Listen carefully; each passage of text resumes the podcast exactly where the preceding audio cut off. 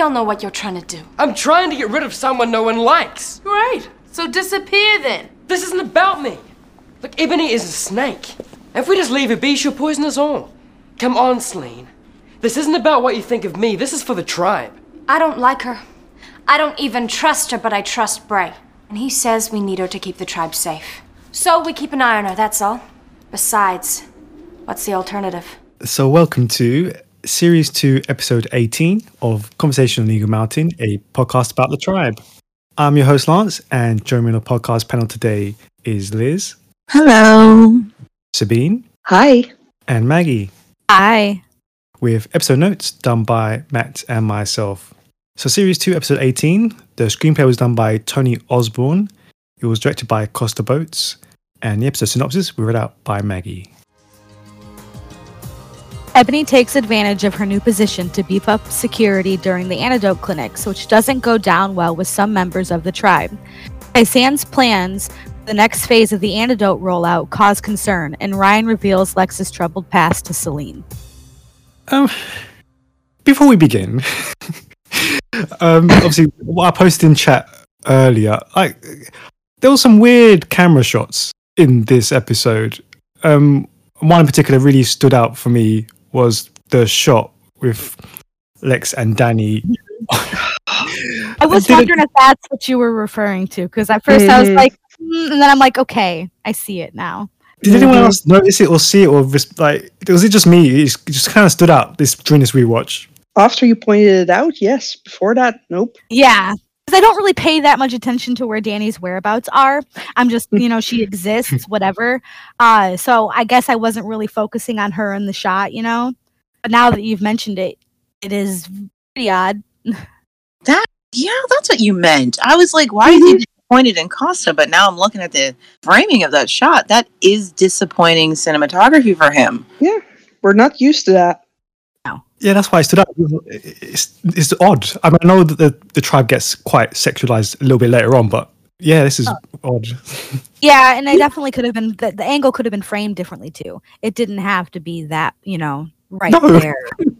Well, now that you bring that up, I'm curious. I've been wondering, you know, we talked about like the production and how they really pick up the pace in season two. And I wonder just how these kids are being run ragged working on this Mhm. show.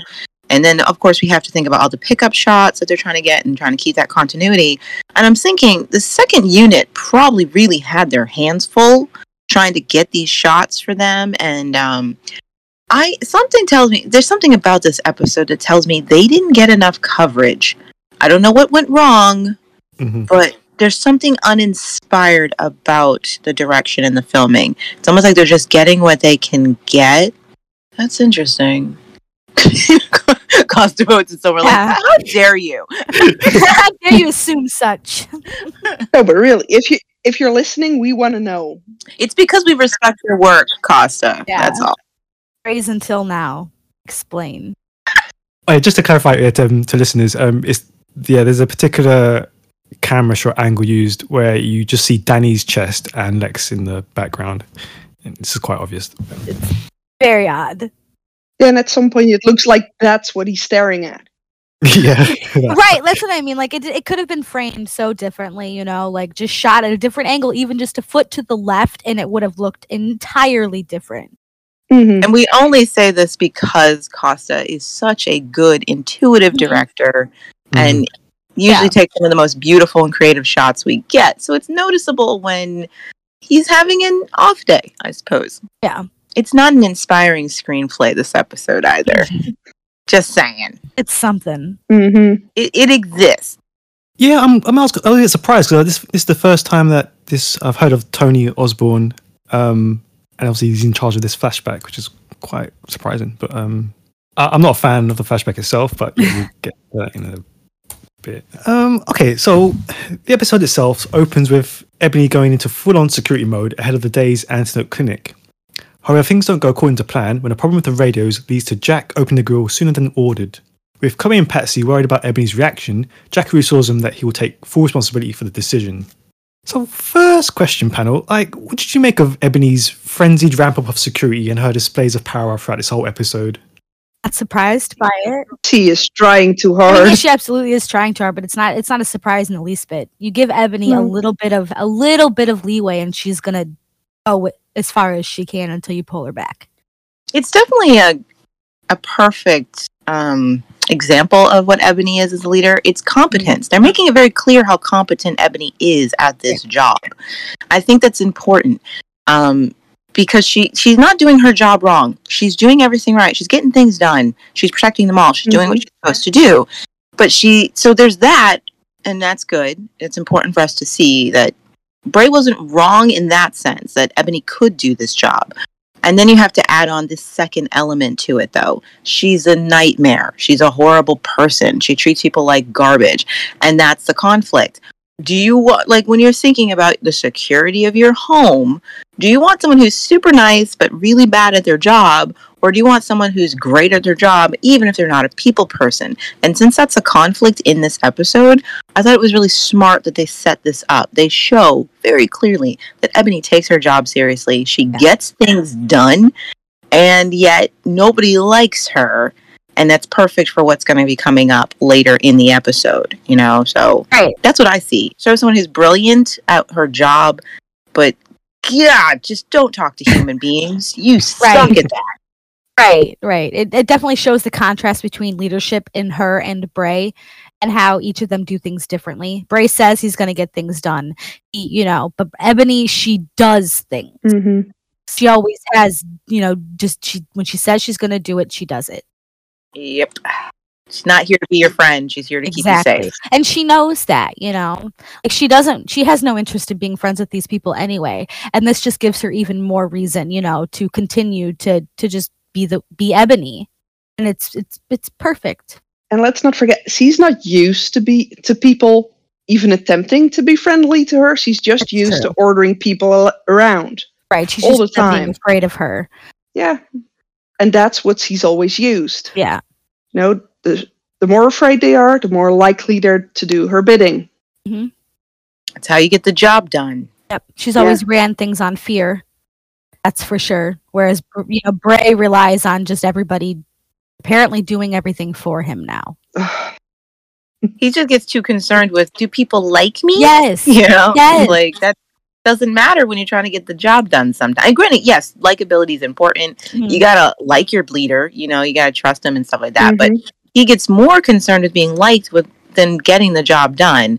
And this is Ebony. She's the other end of the extreme. And you could argue that Amber was smack I dab in the middle of these was two just gonna thoughts. say the same thing. Mhm. So, like, she is literally right there in the middle, whereas she is soft enough to understand where she needs to, you know, be gentle and use children, you know, child hands, kid gloves, right? And Yep. then she knows when she needs to stand her ground and when she needs to to make a decision and get things done. Yeah. I think it is what Bray needs right now. You know, the yin to his yang, something completely different. Together, they make that whole package. You know.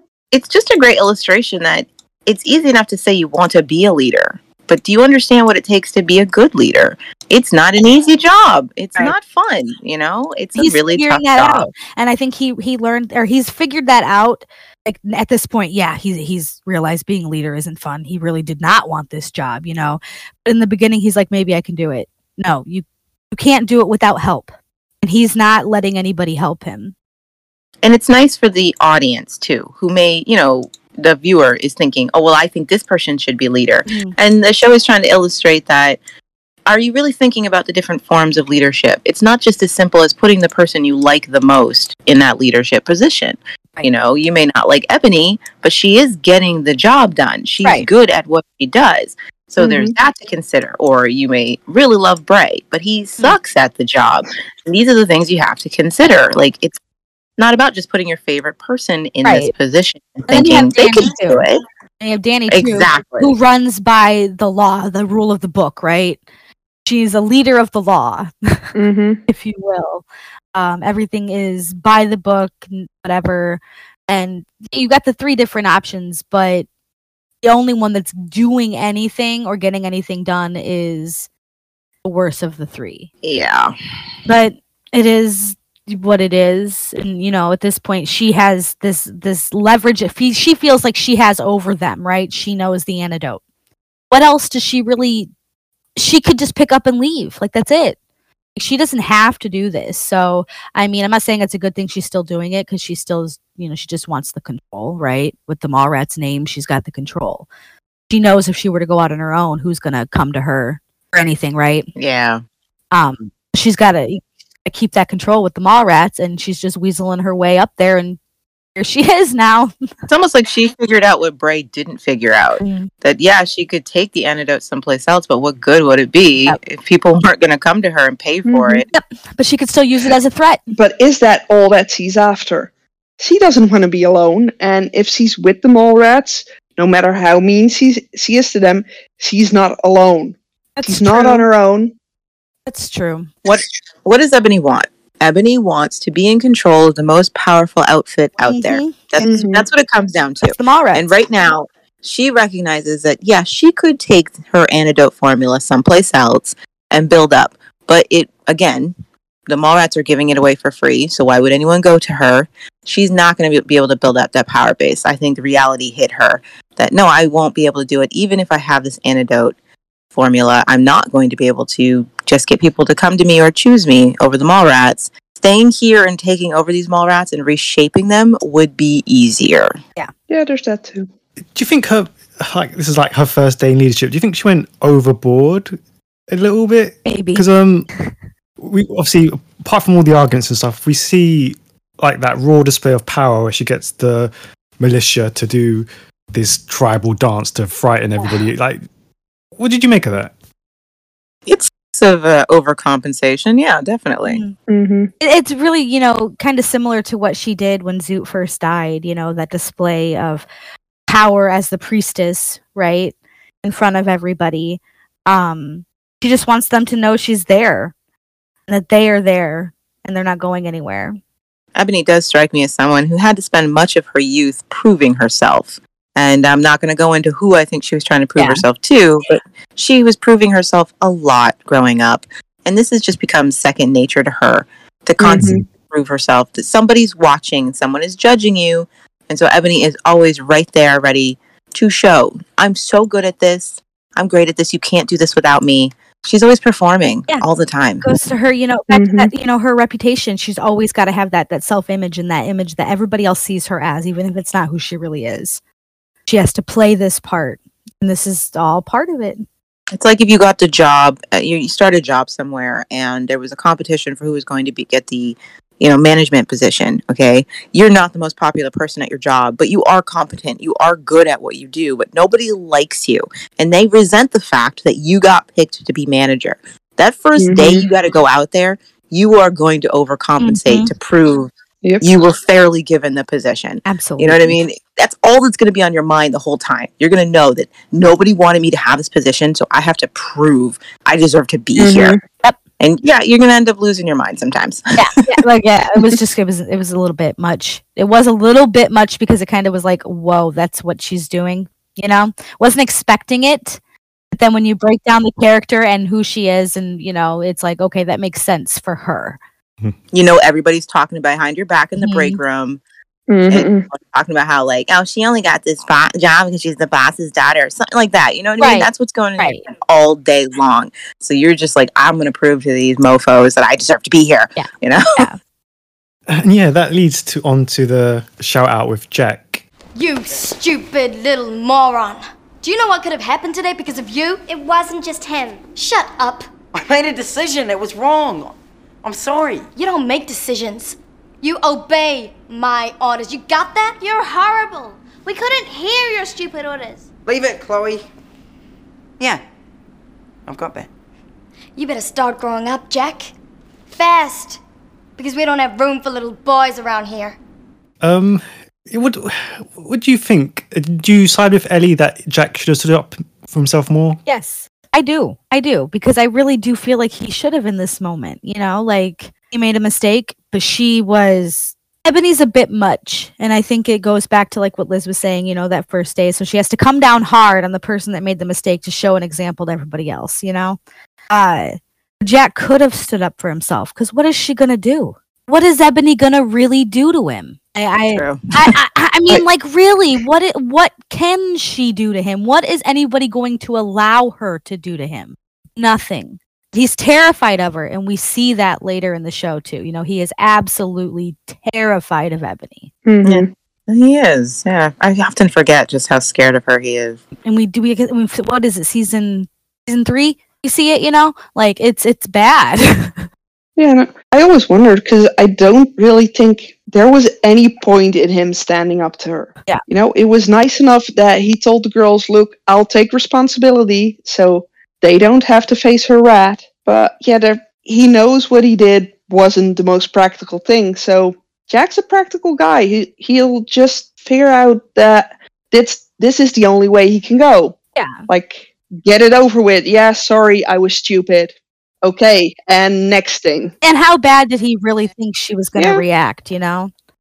It's just a bit, a little, it's just a little bit weird because obviously Jack will usually defend himself Yeah. even a little bit. Like he who's explain, Yeah. oh, the radio wasn't working, or this or that, or who, who. But here he just meekly like, yep, that's it. I did it. Maybe Ellie fault." broke him over the last few days. I don't know. And he's like, I am so tired of women yelling at me. he just doesn't want to be bothered with it. The easiest way to get yeah, away from to Ebony just be like, is okay, to just say she's right yeah, you're right. That is true. and get it over with. And Jack is a practical man. You're right. I do like the fact that Jack could have. He could have Yeah. made an argument. There was a fair argument to make for, you know, Ebony blaming him for this, you know, because the, the truth is, I Mhm. don't feel like he was at fault. Um, Ebony, your job, first of all, is to make sure that all of your underlings can communicate with you clearly. You did not double check these walkie talkies to make sure he would even be able to hear you. So you are at fault, Ebony. Um, but who's in but- charge of those walkie talkies? no, my point is she didn't double check to make sure those walkie talkies would work. Yeah. At the end of the day, the ball, the buck stops with her. She's at the top of that pyramid. But I get, I get that she's got to, you know, enforce her rule and make it clear. I won't let that Mhm. happen again. So I'm just saying, Jack had an argument he could have made, Yeah. and the old Jack would have certainly made it because the old Jack never wanted to take any responsibility for his Right. mistakes. I am wondering what shift has happened in Jack's mind since you know yesterday that he um, is willing to take responsibility for even though it's not entirely his fault he he, he mans up he's he grows a pair of ovaries and says okay i take it thank you i'm sorry i won't make that mistake again and lets it go and i'm just like who are Yeah. you what jack took criticism without popping a, a blood That's what vessel or saying. whatever Yeah, Ellie broke him. she she broke him. What. Or happened or he's so in love that nothing bothers him anymore. That's true. He's being super nice to the girls. I love how Uh-huh. Chloe takes advantage of that. She's like, "You're gonna fix my skates while we're at it, since you're being so nice." hmm oh, Chloe, you scamp. But um, yeah, I I just thought it was interesting that Jack is. Where did this maturity come from? when did you grow up, Jack? He's just like, I have an urge, and I've become a different man now. I have become. Oh, Are you alright? I'm fine. I just want to get out of here, that's all. She's trying to protect us, Dal. No! She thinks she can take Amber's place. But she can't. No one can. Despite the threat of the Chosen, Dal decides to return to the farm, making it clear that he's not impressed with Ebony trying to take Amber's place. With the original Mallrats farm team now reduced to just Dal, uh, how do you all feel about his increasing isolation from the rest of the group? Um, yeah, what do you make of that? it's a good illustration because we are supposed to be showing that the you know, again, this is about the deterioration of this group while they're too busy Mhm. trying to fix everybody else and their own home and their people are it's all falling apart. So I think this really just adds to that theme. You know, the fact that they don't even notice that they're not really together. Everyone's off doing their own thing. Nobody feels a solid solidarity inside them all. So that works. I don't know how much it does for Dal's character. They don't do anything with it, but you know, it's just one of those little things like, okay, that, that works with the theme. And, you know, the fact that these guys aren't going to be on the same page when they're going to need each other the most. And it does play into season three when you consider the lack of trust everyone Yeah. has for each other, the lack of communication when they need it. So, yeah, you know, it works. I don't think it's anything unique or special, but yeah. It's- I'm glad he mentioned Amber. Yeah. It was nice to hear somebody It's say like, it. mm, yeah, he's seeing Ebony take charge, a strong female leading the tribe again, and he's like, yeah, that reminds me of Amber, but she she's no Amber. I just thought it was really interesting that we've always compared, you know, Danny to Amber, blah, blah, blah. But I just think it says something that in the script, there's only a couple people who ever compare Danny and Amber, you know, and it's almost like an offhand joke that they compare them. But this mm-hmm. is, I just think there's something very significant about Dal comparing Amber to Ebony because Mhm. I honestly feel like those two have way more in common. Yeah. And they don't get compared enough in the fandom when you really think about it. I don't think it's an accident that Dal, who's supposed to be the character who knew Amber the longest and was the closest to her, he doesn't see Danny as a replacement for Amber at all. It's Ebony he sees trying to take over. That's who he Mhm. sees. And it says just how similar Amber and Ebony actually are. That even her quote unquote best friend, he sees it enough that he's like, I need to get the frick out of here. I can't Yeah. even be here. That's how much it bothers me.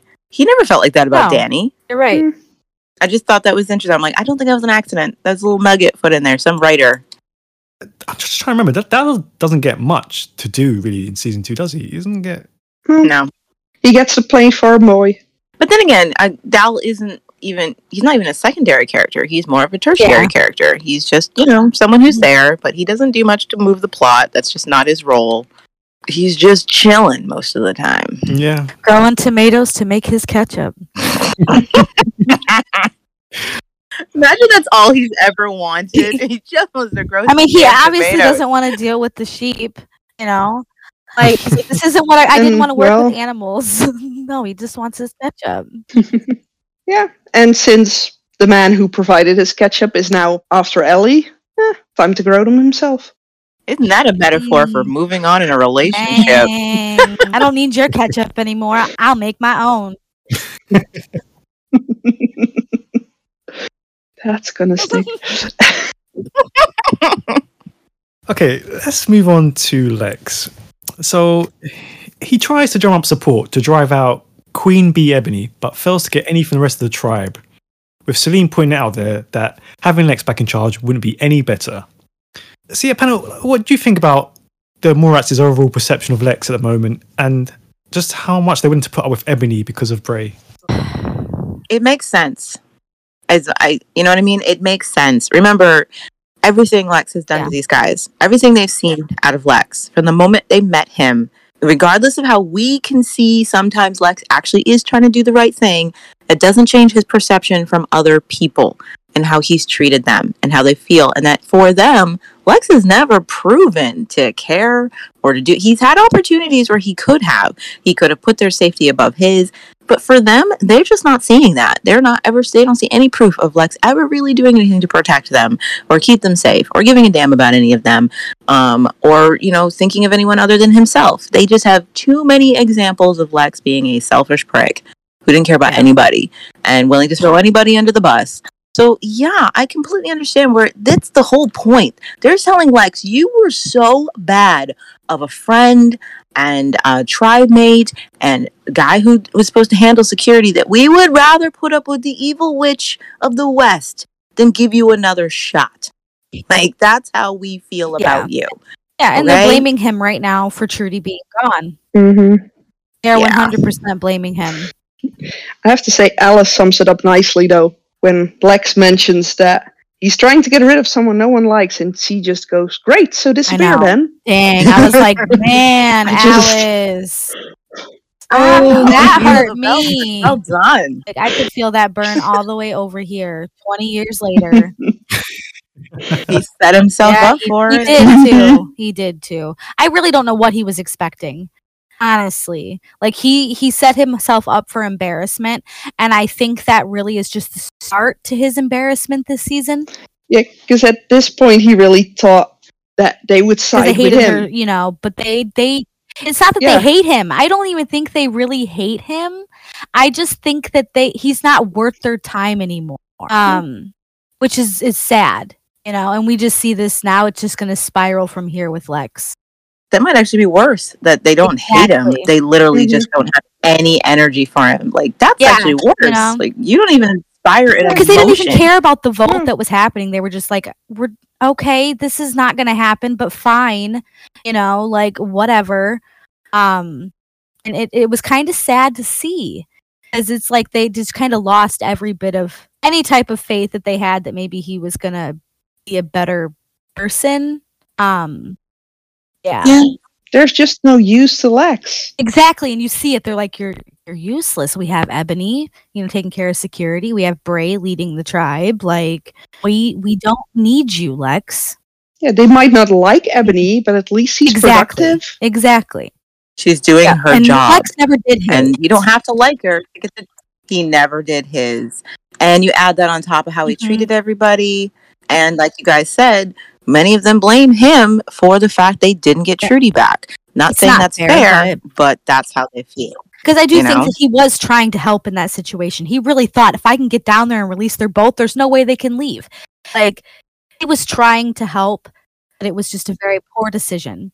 You know? hmm and again you have to blame ebony and danny for that they're the ones who propagated Yeah. that narrative when they got back you know um but you know i again i don't feel No. bad for lex because it's like you did this to yourself over and over again how you treat people this is just karma coming It back is. to you tenfold you know what you put out in the world and this is what's coming back to you nobody is on your side and he seems genuinely shocked Yes. that no one's on his side because he, lacks that self awareness to realize just how poisonous his personality is and how it affects people. Because the way Lex sees it is, sure, I'm a jerk sometimes, but I'm nice sometimes, Yeah. aren't I? Don't you like when I'm nice? And he doesn't get that being nice every once in a blue moon to someone doesn't make up for how awful you make them feel on a daily basis.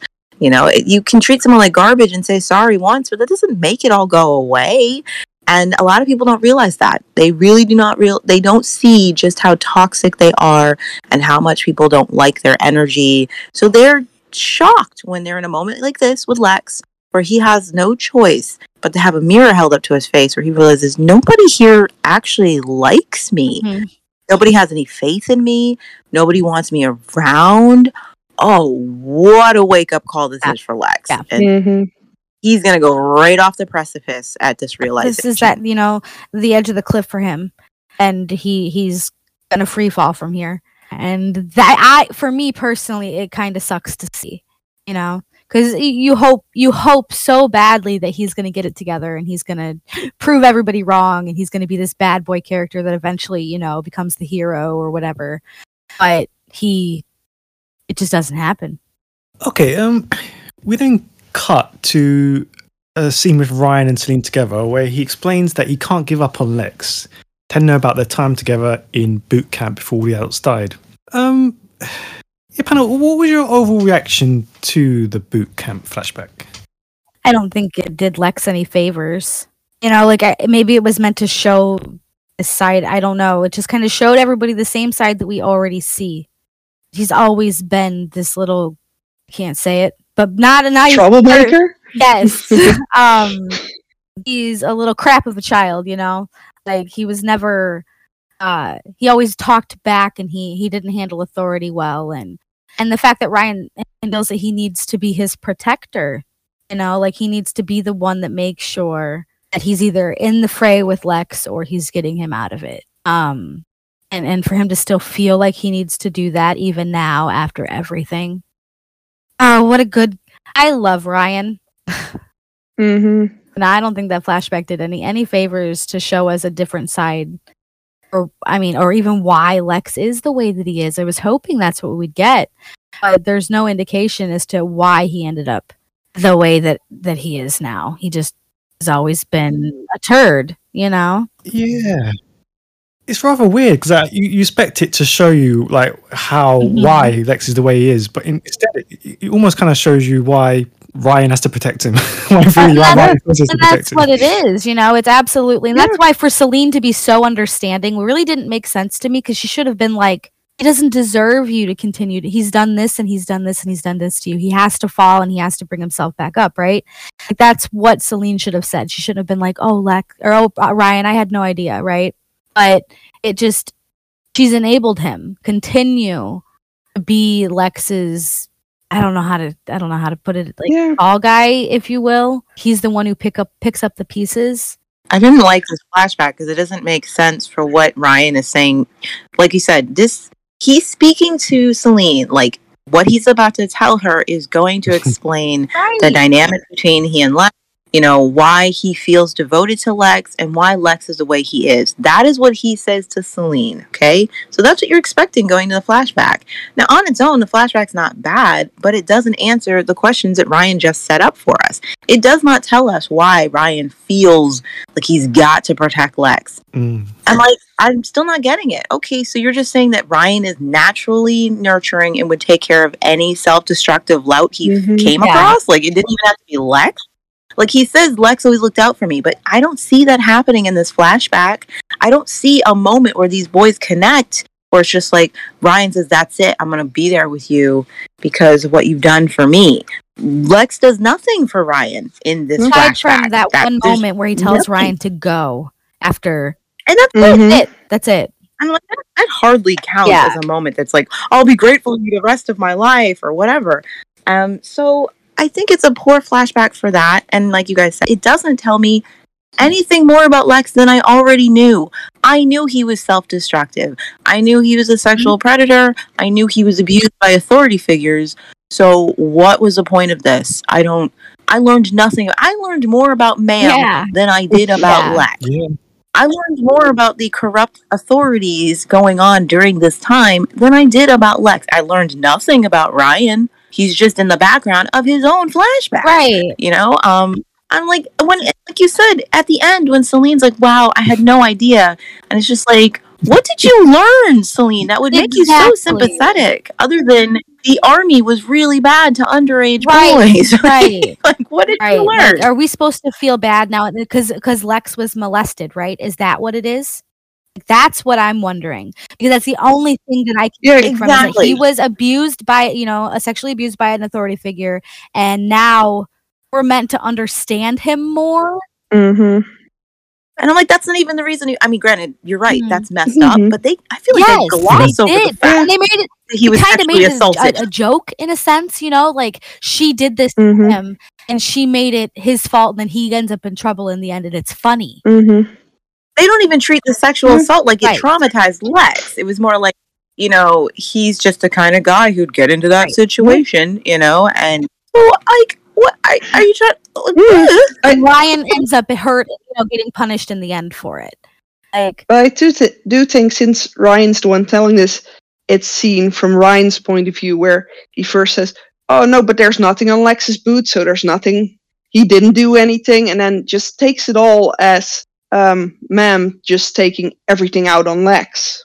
He sees Lex as the innocent, even though Lex wasn't. Again, that still doesn't answer any real questions for who Lex is or why Ryan feels so devoted to him. Again, again, it feels like, well, okay, so there's nothing special about Lex and Ryan. Ryan would have done this for anybody that he just happened to come across who was having a rough day, and he would have Yeah.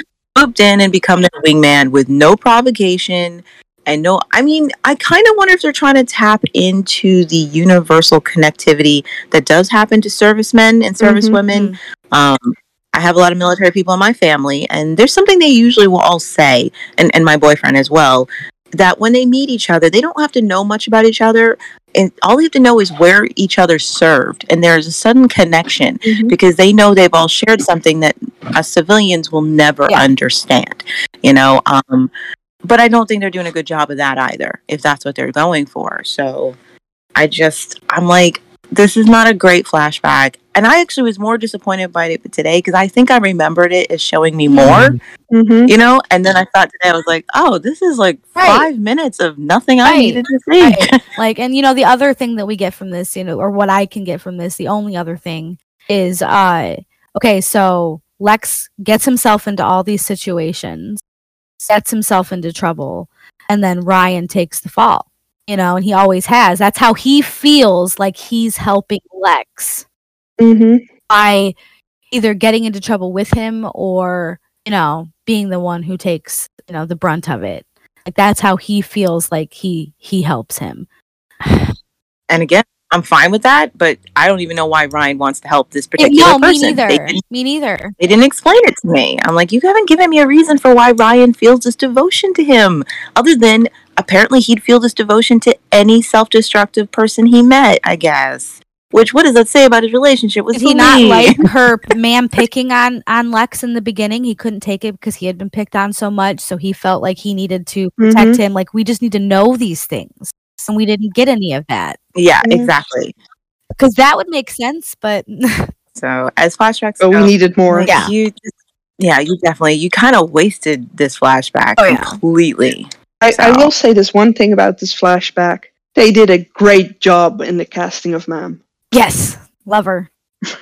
I mean, she can just pull this off with just, you know, making it believable. Yeah, I will say I didn't like Ryan attacking the lady at the end. Mm-mm. That kind of, I was like, ooh, I didn't, I didn't care for that one too much. You know? He actually responds the same way you see him respond later in next season. Yes, yes, he does. But it's just, it's like That's exactly what flashed in my mind when I yeah, saw that. me, me too. You know, it's just Yeah. I think it was different for me because I I thought about it. I'm like, that's a woman. He just grabbed a woman by her hair and pulled her over that table, and so it kind of Yeah, shows him it shows that he's just a little. He's capable of a little bit more than we. Than what they show. Yes, and what we think sometimes. You know. Well, maybe they were trying to comment on the egalitarian between men and women, that these women are being Mhm. abusive to underage boys in their care. So at this moment, they have lost the privilege of being treated like ladies as from a gentleman. Because in the end, the boys are the ones who are truly the victims. Right. Yes. These are Mhm. children, you know. Even if Lex is a dick, he's a child Mhm. and he's in your care. You know what I mean? And you sexually abused him, and that's just glossed over. You know. Um, so Yeah. uh, I don't really care that Ryan attacked guess a woman you- because I'm just like a woman raped a boy. I really don't care. Yeah, when you say that, when you say that, you know, and you you see that that kissy face that she gives him, and Ryan sees it, and he he realizes that they do not care. They don't care about them or about what has happened. He loses it.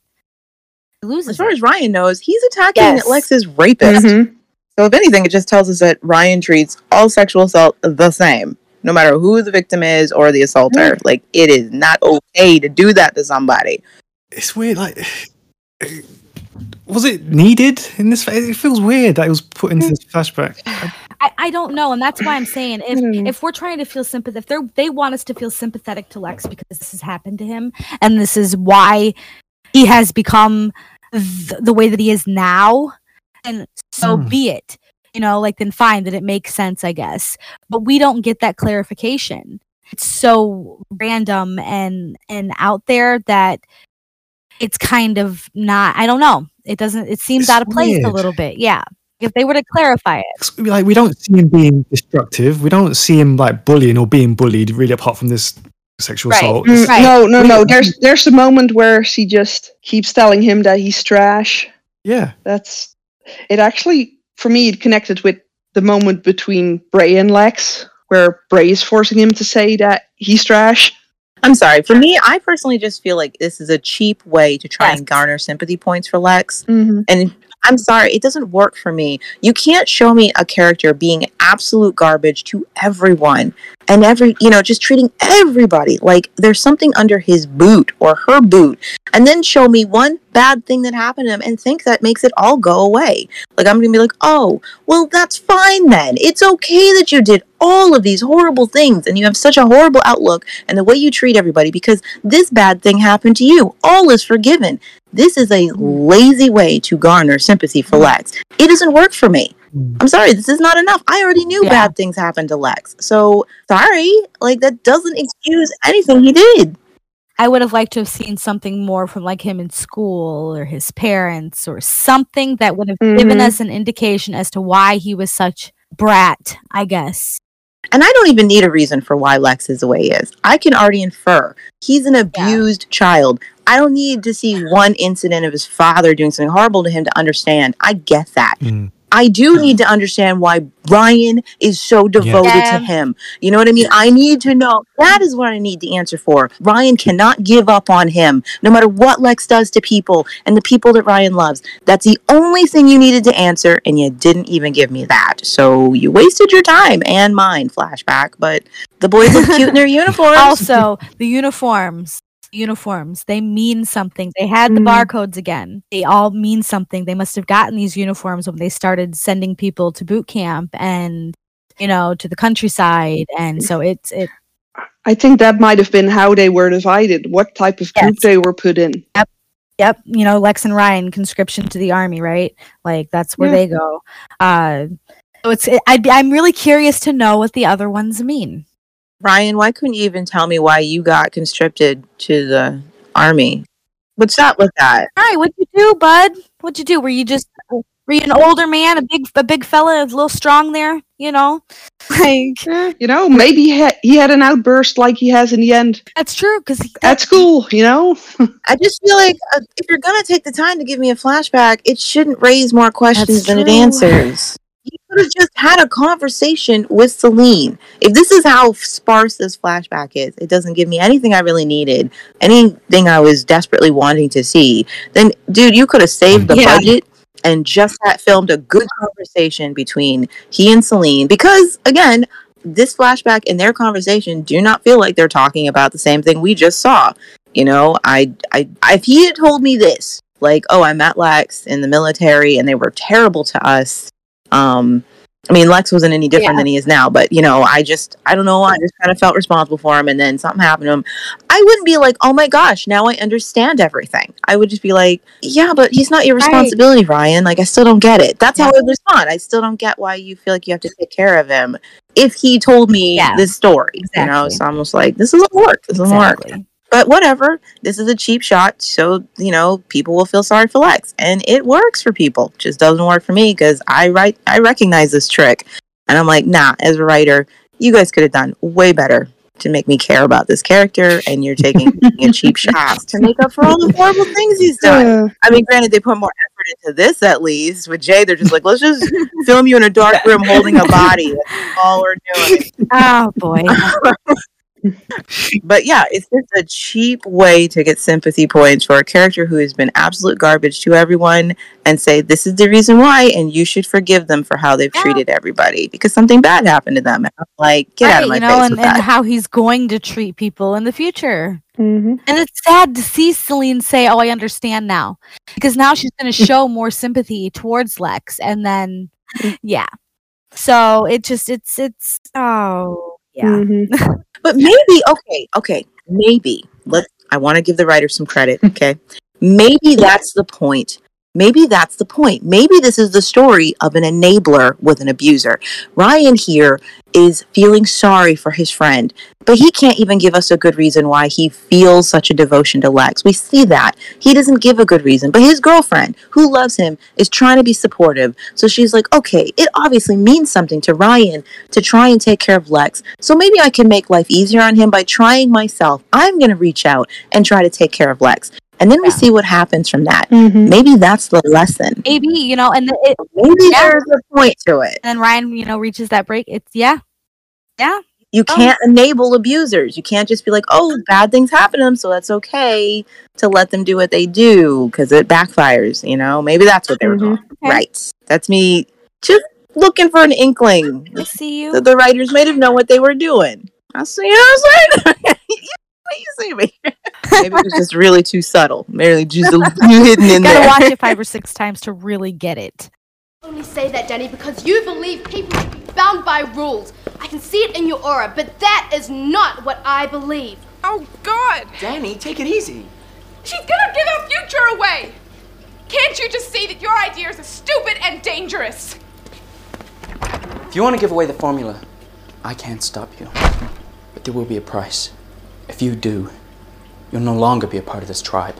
Okay, so that leads us to our final thoughts of the episode.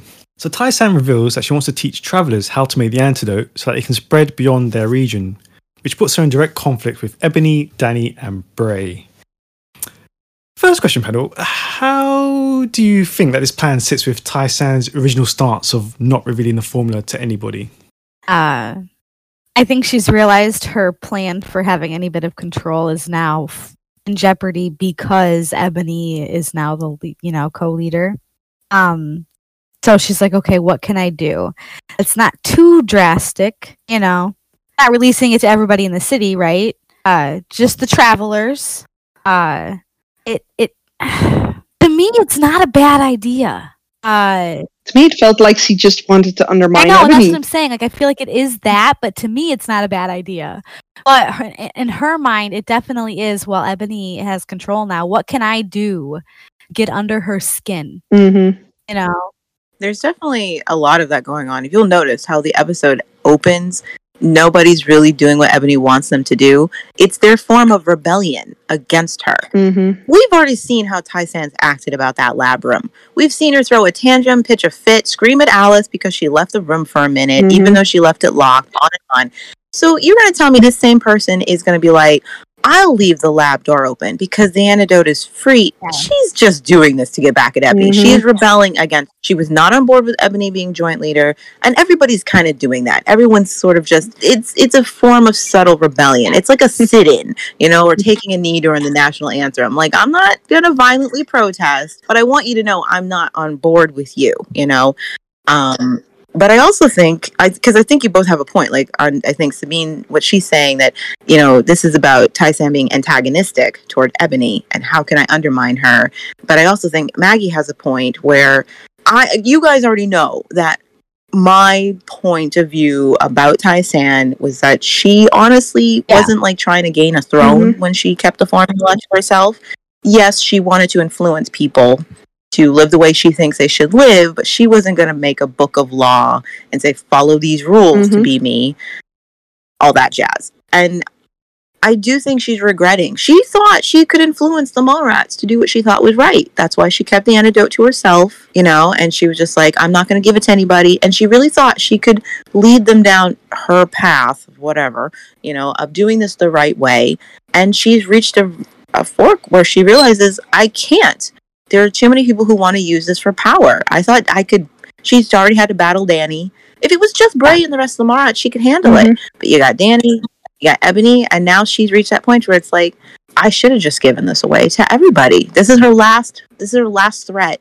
You know what I mean? I will not give in to this. Where you're going, Bray? I'm trying to tell you. I'm not going down this path with you. I trusted you, and you're using this the wrong way. I'll give it away before I let you do that. And then he threatens to take away her home.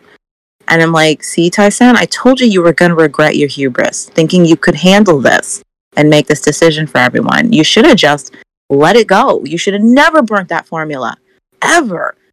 Yeah. Because now your tribe has this power. They are not going to let it go, and and you played a part in that, you know. And so, Yeah, and it goes against her power corrupts idea. what do you mean? Well, she kept saying that power corrupts. So why did she want to have the power? Because she felt like she couldn't be corrupt. I mean, because Well, I clear, thought- yeah, but I mean, yeah, I don't think she saw what she was doing No. as what everyone I- else was I mean- doing. but Mhm. it does prove her power corrupts Mhm. because look how it's corrupted. The way she sees it, it's corrupted her that's friends. what I was trying to say.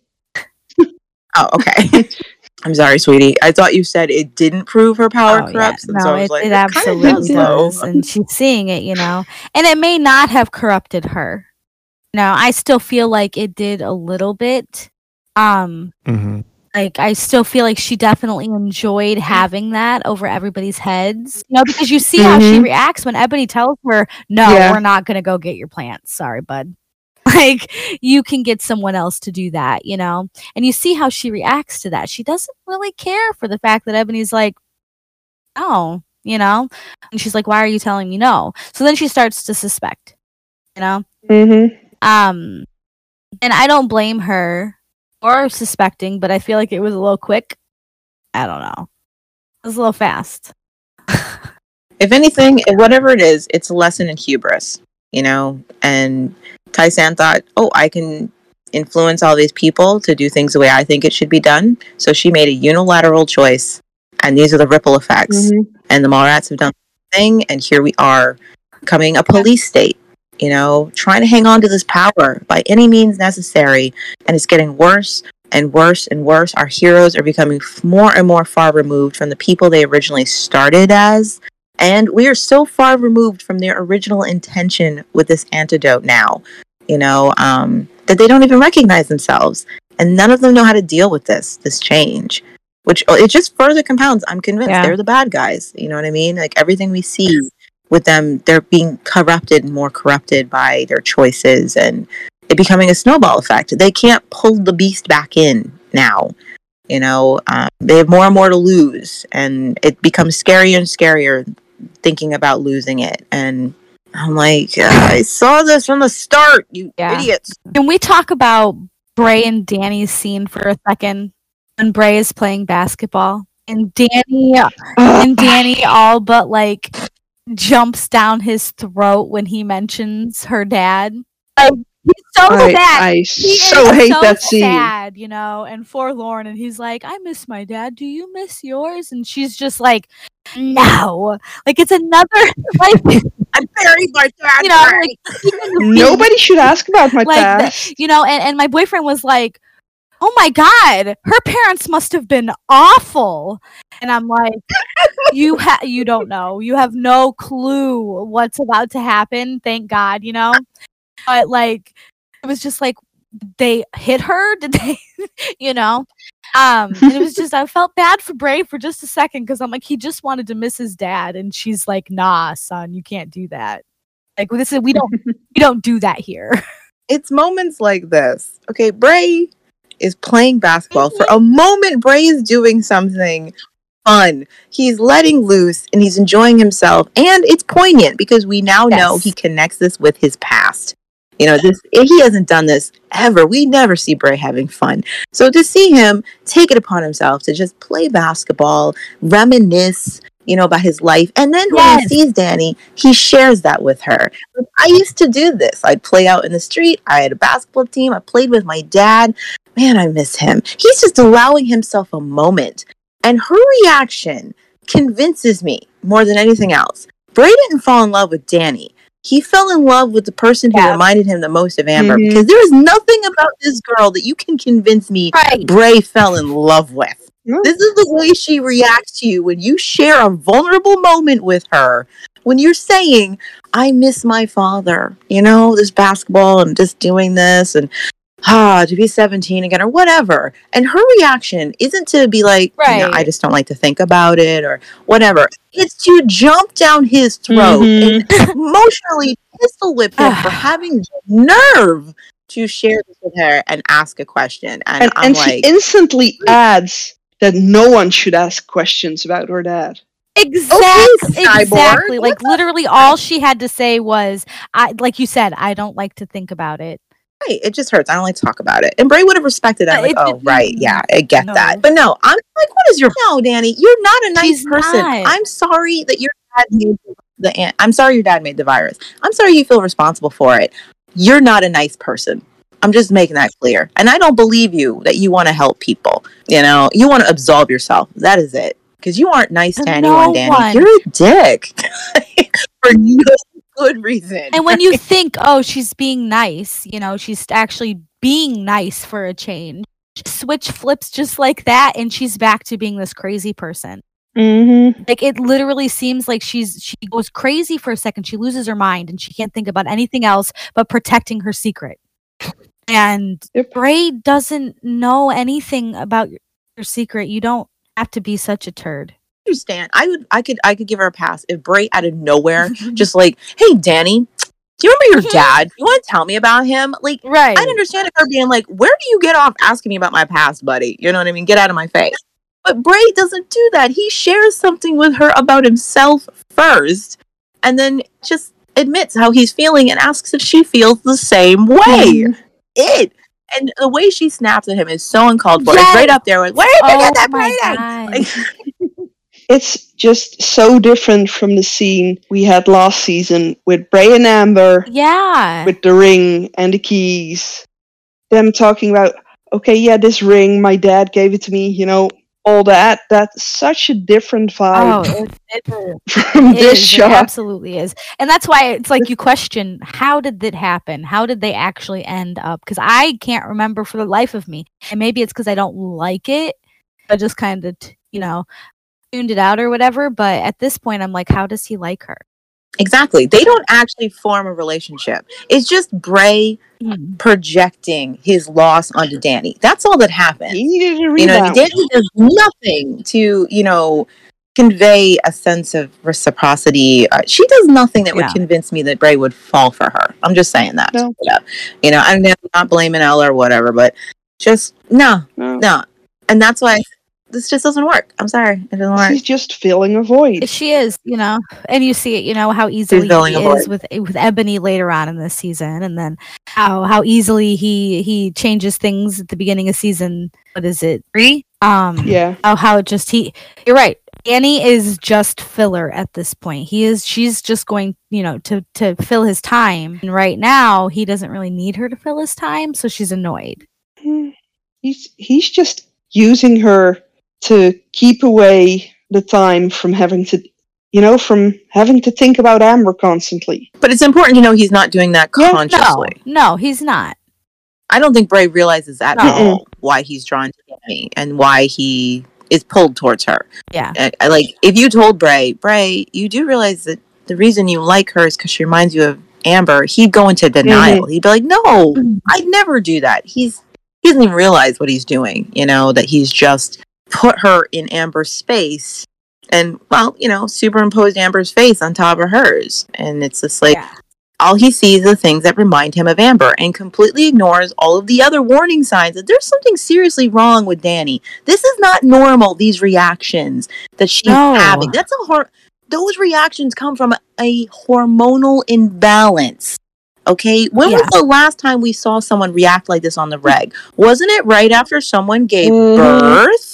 Hey, he had to deal with Uh-huh. Trudy for nine months before that. And maybe he, Yeah. it's normal. I don't know. Maybe he thinks women act Probably. this way. Ebony's always been, you know, a certain way as well. Like he he likes strong women. And when you compare this to a scene where, like, again, we've had people who don't want to talk about their past.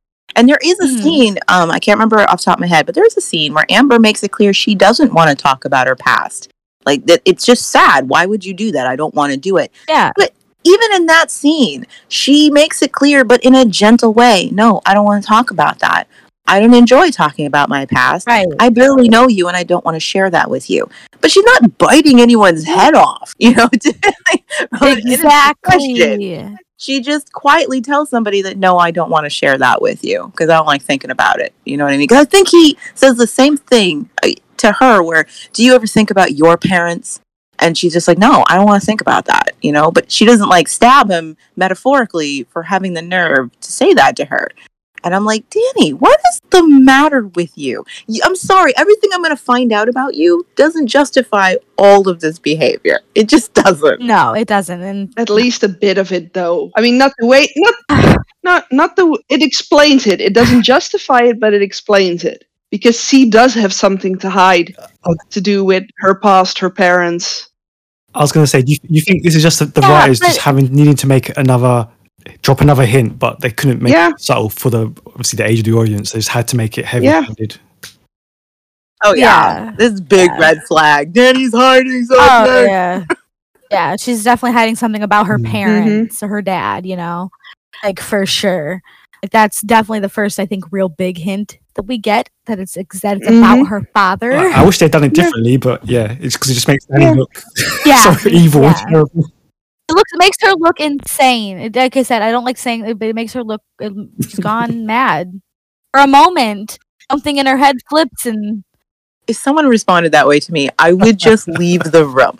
I would. yeah, like and Bray's just like okay. I would back out too because I'm keeping my eye on you. I'm like, there's you are unhinged. You do this Mhm. too often for me to. There's something broken, and I've been here before, and you're not even pregnant. I don't know what's wrong with you. Just taking my ball and I'm going home. So sorry to disrupt you. You invaded my space. right. I wonder if that's why he get up, gets over her so quickly later on. He was like, "Oh, I get it Yep. now." Like once he's with Amber again, he realized like, "Oh, I understand. I get it." Yeah. Okay. Yeah. 2020. Their problem now. Let her annoy Jaffa. Oh, Oh, oh I feel kind of bad. Just a little That's bit. actually quite a cruel punishment for the chosen. You took her, you keep her. Enjoy. Yeah. wow. Oh boy, let her write you guys uh, some new laws. Maybe that's what happened. She rewrote everything. I still say she went into the technos. Oh, can you imagine her and Jay together? I've already said that she deserves better than Jay, but I would not mind seeing Jay punished by Mhm. Danny. Right. Give him hell, Danny. I don't have any strong opinions about this episode. I thought I would. I was like, ooh, another flashback. And then it was very underwhelming. It's not a bad episode. I want that clear. Not bad. It's does the job, but I just didn't have any strong emotions about it either way. Yeah. That's why I was excited too when I first saw the flashback. I'm like, oh, that's right, it's another one. And then I was like, oh, okay, that happened. Yeah. All the budget went into the school flashback. It did. That's the one they were passionate about. Yes, we we know now. And we don't get a proper one until what season five?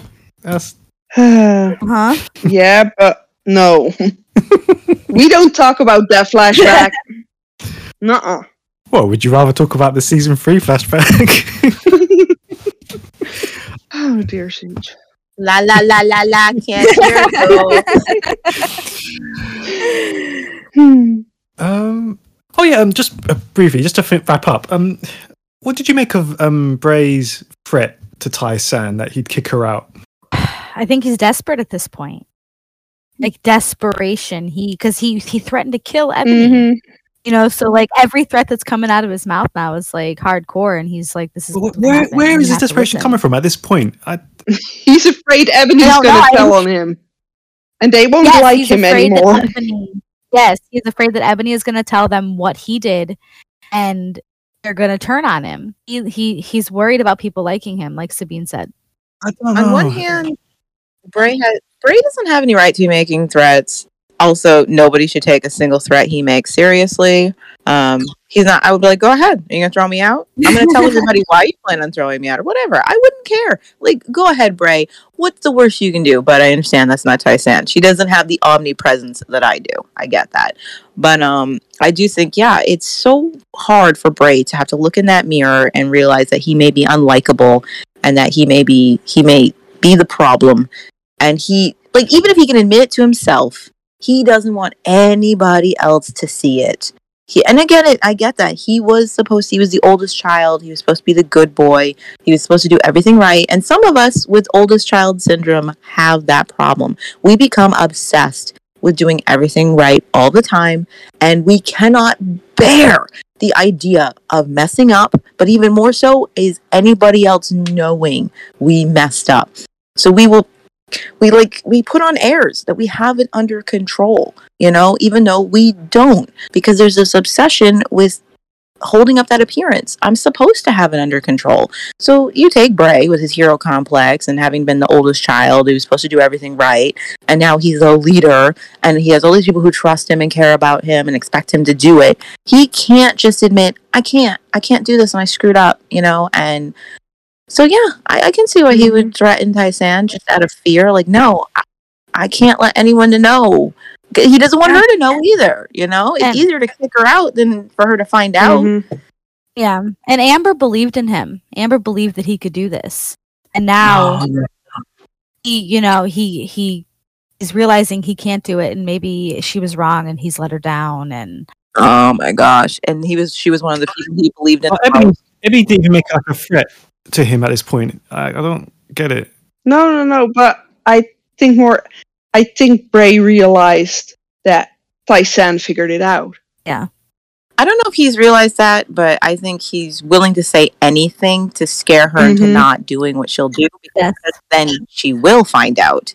yeah, Mhm. You know what I mean? Like if she says, "Oh, I'm giving out the antidote formula to everyone," he sees that and goes, "Oh, okay." So she still doesn't know that someone else knows. But if she starts to give it out, that'll push Ebony to act, and then Tai-San will find out what I've done, Mhm. and not only Tai-San. But everybody who trusts and believes in me will find out. So I'm going to say the scariest thing I can to her in the hopes that it'll work. Mm-hmm. right. Where, yeah, Call her mine. yeah. Whereas Tai-San's saying what she can to try to find out if he did give Mhm. Ebony the antidote. I do think she's putting out feelers. Like she's Yes. suspicious because Mhm. when she mentioned it to like Ebony, she's looking at Ebony and she's like, maybe I'll even share it with you. And Ebony didn't seem to take the bait. This silence tells me how underwhelming this episode was. Everyone just sitting there going, "Yep, that happened." Mm-hmm. Yeah, this is how how I feel. It's I know. I'm looking at that last question, and I'm like, what do I think is happening with the virus elsewhere? And I'm like, it's probably mutating and killing people, and now it's not anymore. And I don't want to think about that last question because it doesn't even in the scope of the tribe. It doesn't. Yeah, I don't even want to think about it. it's too much to go. I mean, the most we ever get outside of the city is what a little town over. Mm-hmm.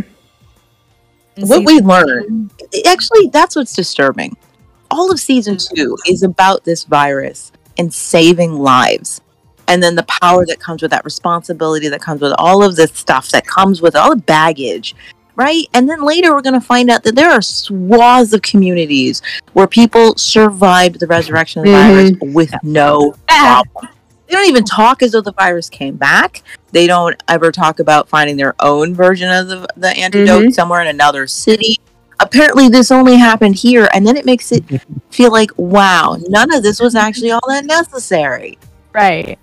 Because we meet way too many people after this who will never mention, oh, yeah, that second wave of the virus that really messed things up for me, Mhm. or, you know, I lost half of my.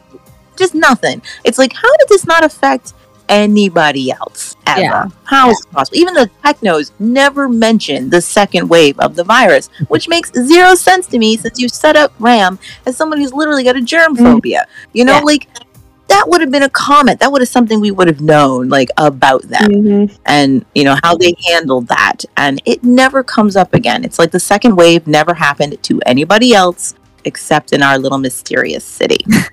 It does feel like that because even at the end of season one, where they're headed towards Eagle Mountain, you have these kids setting up barricades because that second wave is just over there, and we don't want to get you to get past these barriers and spread it out. Mm.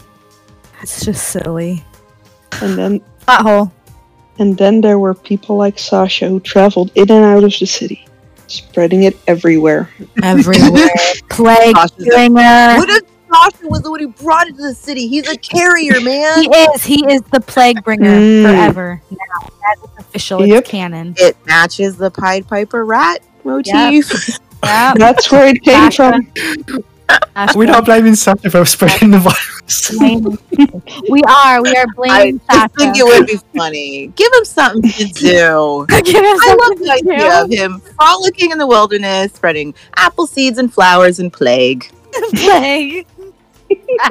And that's why he left again. Okay, what does that tell you? That this episode was so uninspiring that we devolved into the weirdest fanfiction ever. And on that cheery note, that brings series 2, episode 18 to a close. Thank you very much to the panel. And if you'd like to take part in a future episode of the podcast, you can fill out the form over on our website, thetribe.co.uk, or send us a message over on our Facebook page. So we'll see you next time for episode 19. Until then, bye. Bye. Bye. Mm, Bye.